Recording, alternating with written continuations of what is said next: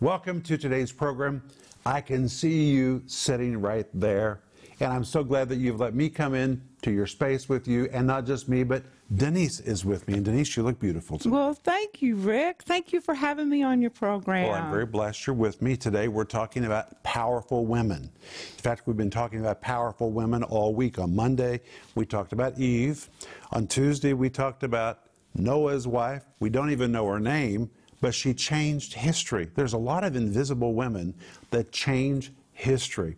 Then we talked about Sarah, a woman that began very rude, very crude, but God turned her into a princess. I am so thankful that God works in our character and He changes us, both men and women. Then yesterday we saw a very ungodly example of a woman that had a lot of power and a lot of influence who did not submit to the dealings of God. And that was Jezebel. That was pretty powerful, Denise. That was really powerful. And today we're going to see the next woman, but we're going to discuss that in just a moment. But I want to tell you that if you need prayer, please reach out to us. We believe in prayer. We pray when people call us or write to us. So the moment you call or send us your email, we're going to really begin to put our prayer together with you. It is amazing to me that God responds to our prayers the way that He does, but He promises in Jeremiah 33 3 that if we call out to Him in faith, He'll hear us, He'll answer us, and He'll do mighty things. And we have so many testimonies of people that have reached out to us for prayer, and God has moved miraculously in their lives. So please let us know how to pray for you. And remember that right now we're offering you the brand new series called 10 Powerful Women. Women are powerful, they are powerful. And I want you to study this series with me and Denise to see 10 powerful women in the Bible and what you can learn from their lives. It comes in multiple formats and it comes with a study guide. The study guide is so wonderful. It has all the points, all the principles, everything in this series is also in the study guide. And we're also offering you the book called all the women of the Bible. Everything you wanted to know about the women of the Bible, what women of the Bible teach us today, it covers 400 named and unnamed women of the Bible. It is such an amazing resource. And from now until October, we're offering you our brand new autobiography. People have been asking for this for years and years and years. We have lived quite an adventure, so we put it into print, and it is available at a radical discount on our ministry website store right now. And the autobiography is called Unlikely Our Faith Filled Journey to the End of the Earth. I'm so grateful for what God has done in our lives by grace. It is amazing. Oh, by the grace of God, we begin. By the grace of God, we stand. By the grace of God, we continue. And it's all in this unlikely story. And the back of the book says if you're ready to read a true life story that will stir your faith to launch out and experience your own unlikely adventure, this is the book for you to read. I know you will devour it. And Denise, it's not just a story, it is filled with teaching from beginning to the end. So please order yours today and let us know how to pray for you. We'll be back in just a moment.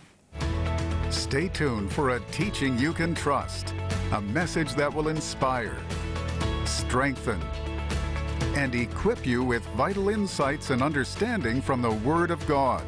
Here is Rick. Welcome back to the program. Today, Denise and I are going to talk to you about the next woman in this series about 10 powerful women. And as I've shared, we've already covered Eve, then we covered Noah's wife, Sarah, Jezebel, and today we're going to talk about Bathsheba, the wife of King David. But for our purposes, we're going to call her the adulteress who became a godly wife. It is quite a story. But I have my Bible. Do you have your Bible, Denise? I have my Bible. And Rick, this story gives me hope. Well, it's an amazing story.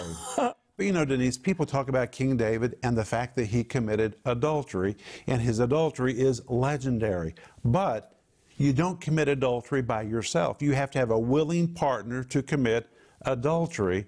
If a man is an adulterer, then there has to be an adulteress who participated, and that was Bathsheba. And so today we're going to study about Bathsheba, what she did that was wrong, and what God ultimately did in her life. It is a story about how God can change anyone's life. The story of David and Bathsheba can be found in 2 Samuel chapter 11 and verse 1. So that's where we're going to begin today. And the Bible says, And it came to pass, after the year was expired, at the time when kings go forth to battle, that David sent Joab and his servants with him and all Israel, and they destroyed the children of Ammon and besieged Rabbah.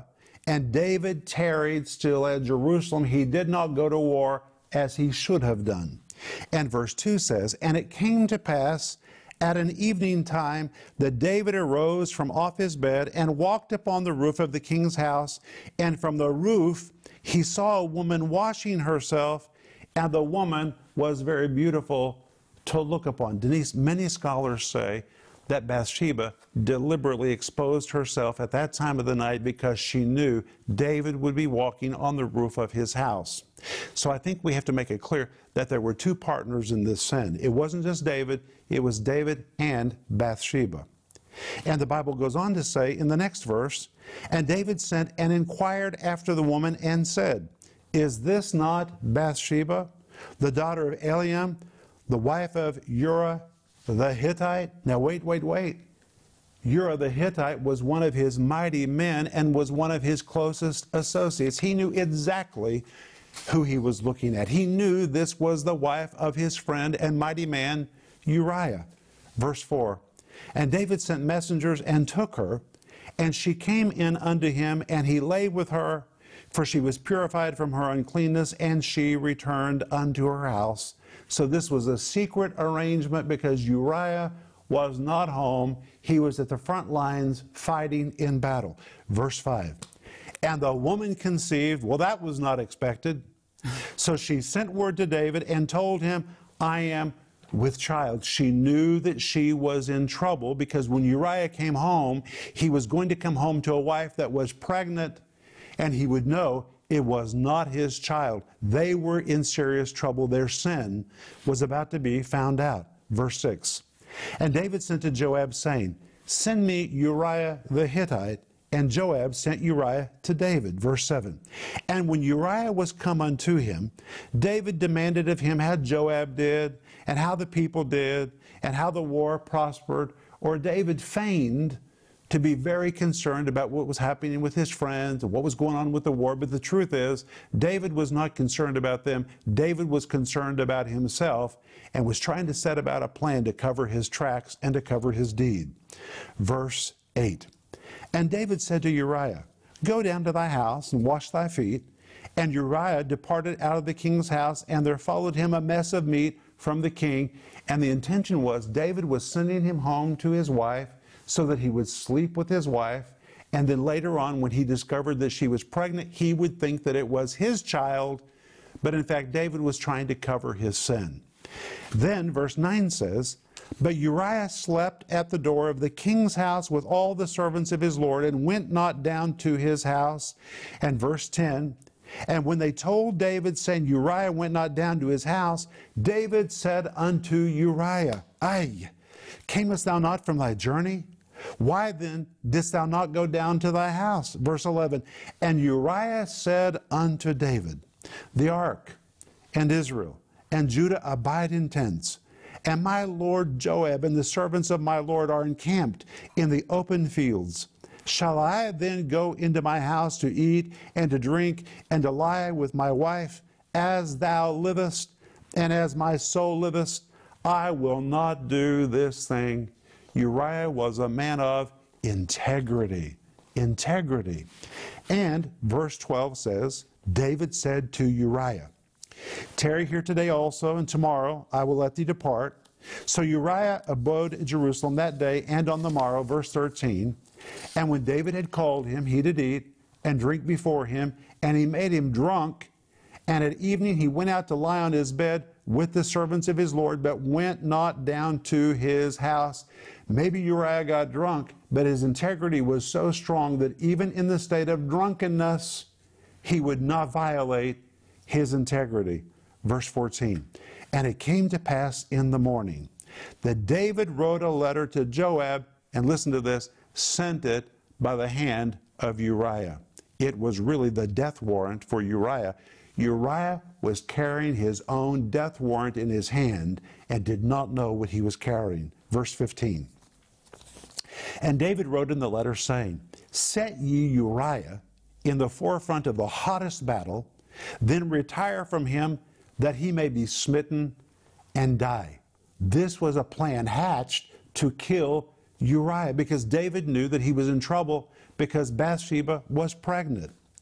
Verse 16 And it came to pass when Joab observed the city that he assigned Uriah unto a place where he knew that the valiant men were. Verse 17 And the men of the city went out and fought with Joab, and there fell some of the people of the servants of David, and Uriah the Hittite died also. My friend, David killed Uriah. This was murder, and it is likely that it was also done with the knowledge of Bathsheba. The two of them were hatching a plan to cover their sin. Wow. Then the next verse says, verse 18 Then Joab sent and told David all the things concerning the war, and they brought a report to David that said, in verse 24, And the shooters shot from off the wall upon thy servants, and some of the king's servants be dead, and thy servant Uriah the Hittite is dead also. So now David knows the problem is solved. Uriah is dead.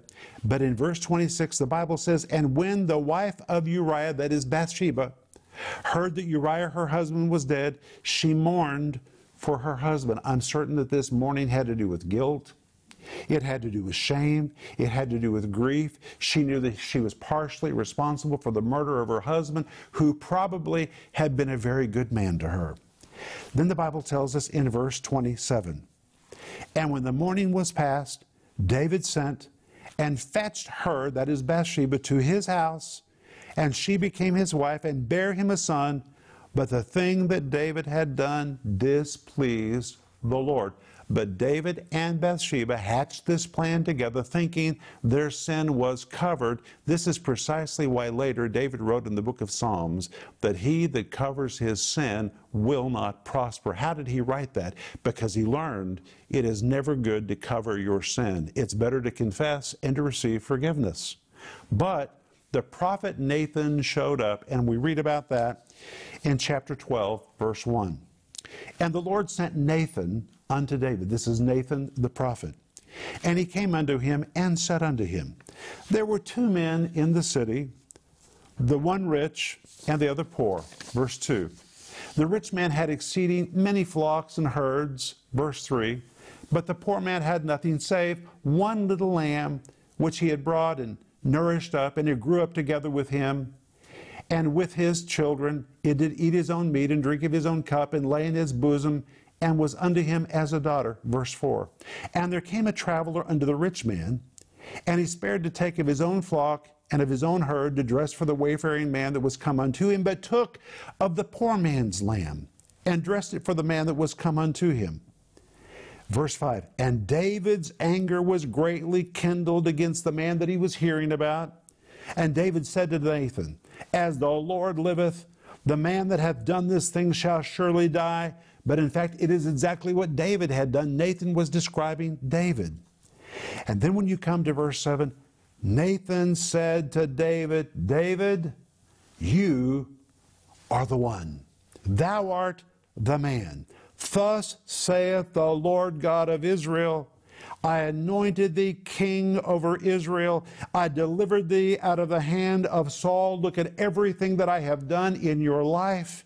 Verse 8 I gave thee thy master's house and thy master's wives into thy bosom, and gave thee of the house of Israel and Judah.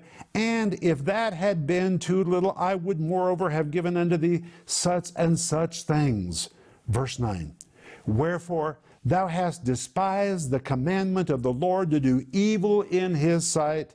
Thou hast killed Uriah the Hittite with the sword, and taken his wife to be thy wife, and hast slain him with the sword of the children of Ammon. Verse 10 And hast taken the wife of Uriah the Hittite to be thy wife. Verse 13 David said unto Nathan, I have sinned against the Lord. Here we see the heart of David. David was quick to repent. And when he was confronted by Nathan the prophet, David immediately acknowledged what he had done. He no longer hid it, he acknowledged it, and he began to repent. But nearly a whole year lapsed between the crime and the confrontation. Almost a whole year. And David and Bathsheba thought no one knew. Now the question arises why didn't Nathan confront him sooner? Well, maybe God had not sooner revealed it, or maybe it took a year for Nathan the prophet to work up the nerve to go confront David. He was confronting his king. But David and Bathsheba repented. And that is why we have the 51st Psalm. The wonderful 51st Psalm. Listen to what it says in verse 1 To the chief musician, a psalm of David. David wrote this. When Nathan the prophet came to him after he had gone to Bathsheba, and listen to what David writes in this psalm Have mercy upon me, O God, according to thy loving kindness, according to the multitude of thy tender mercies, blot out my transgression. He's talking about what he did to his friend Uriah and the sin that he committed with Bathsheba. Look at verse 2. Wash me thoroughly from my iniquity, cleanse me from my sin. Verse 3. For I acknowledge my transgressions, for my sin is ever before me. Denise, do you know what he's talking about? He's talking about Bathsheba. Every time he looked into the face of his wife, he saw a wife that he stole from a friend, a friend that he murdered. Every time he looked into the face of Bathsheba, his sin was in front of him. He said, My sin is ever before me. Verse 7 Purge me with hyssop, and I shall be clean. That word hyssop is important because hyssop refers to a deep, deep, deep cleaning. Wash me, and I shall be whiter than snow. Verse 8 Make me to hear joy and gladness, that the bones which thou hast broken may rejoice. He's talking about the influence and the effect of repentance in his life. God had broken him because of his sin. Verse 9, hide thy face from my sins, blot out mine iniquities. Verse 10, create in me a clean heart, O God, and renew a right spirit within me. Verse 11, cast me not away from thy presence, take not thy Holy Spirit from me. Verse 12, restore unto me the joy of my salvation, and uphold me with thy free spirit. Then, if you would look at verse 14, deliver me from blood guiltiness. He knew that he was guilty of shedding blood. Deliver me from blood guiltiness, O God, thou God of my salvation, and my tongue shall sing aloud of thy righteousness. Finally, verse 16, for thou desirest not sacrifice, else I will give it. Thou delightest not in burnt offerings. Verse 17, the sacrifices of God are a broken spirit, a broken and a contrite heart, O God, thou wilt not despise. And David had a broken and a contrite heart. And not only David, but also Bathsheba. And when you come to 2 Samuel chapter 12, verse 24, the Bible says David comforted Bathsheba, his wife, and went in unto her. David repented. Bathsheba repented. The two of them found a place of repentance, confessed what they had done, and found forgiveness. It is so powerful. An adulteress and a co conspirator in murder, that was Bathsheba. But she became such a godly, godly woman that it was Bathsheba who wrote the words in Proverbs 31 about a godly wife. Listen to these words. They were penned by Bathsheba to her young son Solomon. Proverbs 31:10 from the New Living Translation. Who can find a virtuous and capable wife? She is more precious than rubies. Verse 11. Her husband can trust her, and she will greatly enrich his life. Verse 12. She brings him good and not harm all the days of his life. Verse 28. Her children stand and bless her. Her husband praises her. And then listen to what she says in verse 29. There are many virtuous and capable women in the world, but you surpass them all She's describing a godly wife. Verse 30 Charm is deceptive, and beauty does not last, but a woman who fears the Lord will be greatly praised. Those words, which women everywhere read, were written by Bathsheba, who committed adultery, hatched a scheme to cover her sin, understood David was going to kill her previous husband, and apparently she gave her vote in favor of it. Then she mourned and was guilty, shamed for what she had done, confronted by the prophet Nathan, and David and Bathsheba repented and confessed their sin. And this woman, who was an adulteress and a co conspirator in her previous husband's murder, became a godly, godly wife. And it makes me want to ask you a question. How about you? Did you start out wrong in your marriage? This was a marriage that started out wrong. It was a marriage that began in sexual impurity. Maybe your marriage started out wrong and began with sexual impurity. But I want to tell you, just like there was redemption and restoration with Bathsheba, and God blessed them when they repented. If you will repent and say, God, I am sorry, there is restoration available to you. And not only restoration, God will put his hand of blessing on your marriage. God blessed David and Bathsheba. He blessed them. And if you feel you have anything in your past that haunts you, don't live under that. Take it to the cross. The cross is for you. Receive forgiveness. God will bless your life. He will restore you.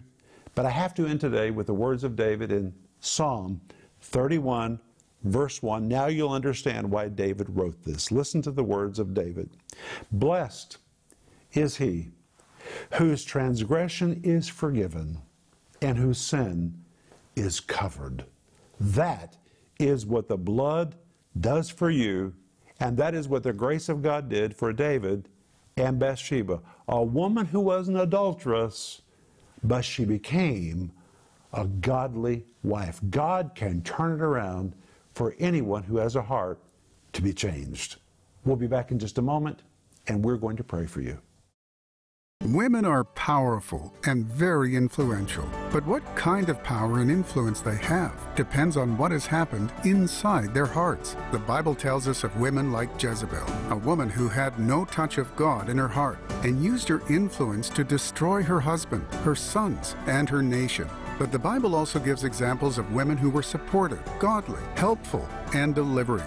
In this amazing 10 part series, 10 Powerful Women with Rick and Denise Renner, you will learn about an unnamed woman who changed history, a woman God radically changed, a woman who saved her nation, a woman who was delivered of demons by Jesus, a woman who gave her living room to Jesus, a woman preacher in the New Testament.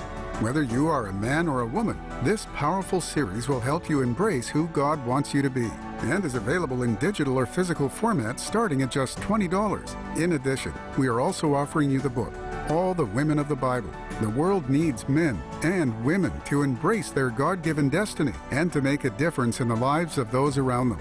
This book is filled with examples of 400 named and unnamed women of the Bible, and it is amazing. We know it will be a blessing to you. This insightful book by Herbert Lockyer can be yours for just $19. Don't miss this special offer, this series, 10 Powerful Women, and the book, All the Women of the Bible. Call the number on your screen now or go to Renner.org to order. Call or go online now.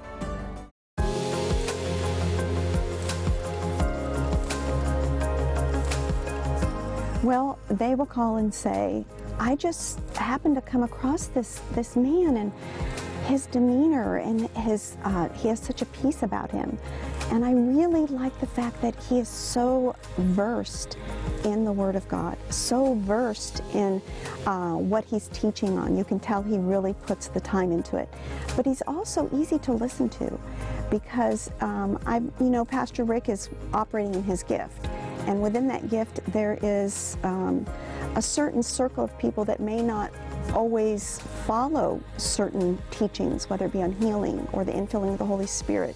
Maybe that wasn't their background, but the way Pastor Rick's demeanor is, and because of his um, study of the Word, they take the time to listen. I've prayed with a lot of people that have been saved their whole life, been in church their whole life, and said, He makes me trust that if I call you and ask to be filled with the Holy Spirit, that I'm getting something that's scriptural. And so that, that just blesses me. And then we talk to a lot of people from other countries. I, I mean, we talk to people all over the world. Some people call in and think that we're in Russia. And we're like, no, this is his stateside office. He does have a, an office in Russia. But we talk to people, I mean, I just talked to someone this morning from Norway. We talk to people from Canada. We talk to people from India. So it's not just within the United States. We're talking to people all over the world. And we're reaching the whole world from right here in Tulsa, Oklahoma. It's exciting.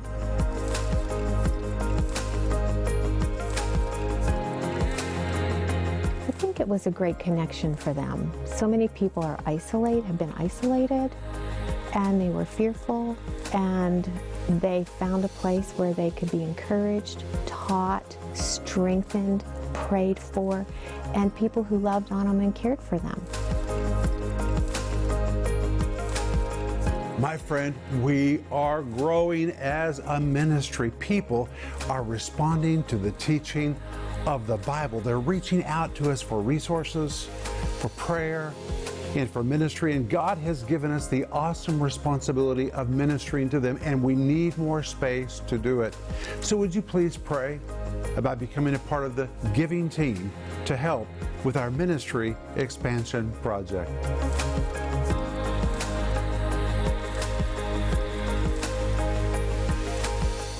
I am so glad that you've been with me and Denise today. Denise, I didn't let you talk much today. That's okay, Rick. Honey, we had a lot of verses to cover today, but thank you so much for being. I feel your strength and your support here as we're talking about how the grace of God can change a woman's life, it can change a man's life, it will change anyone's life.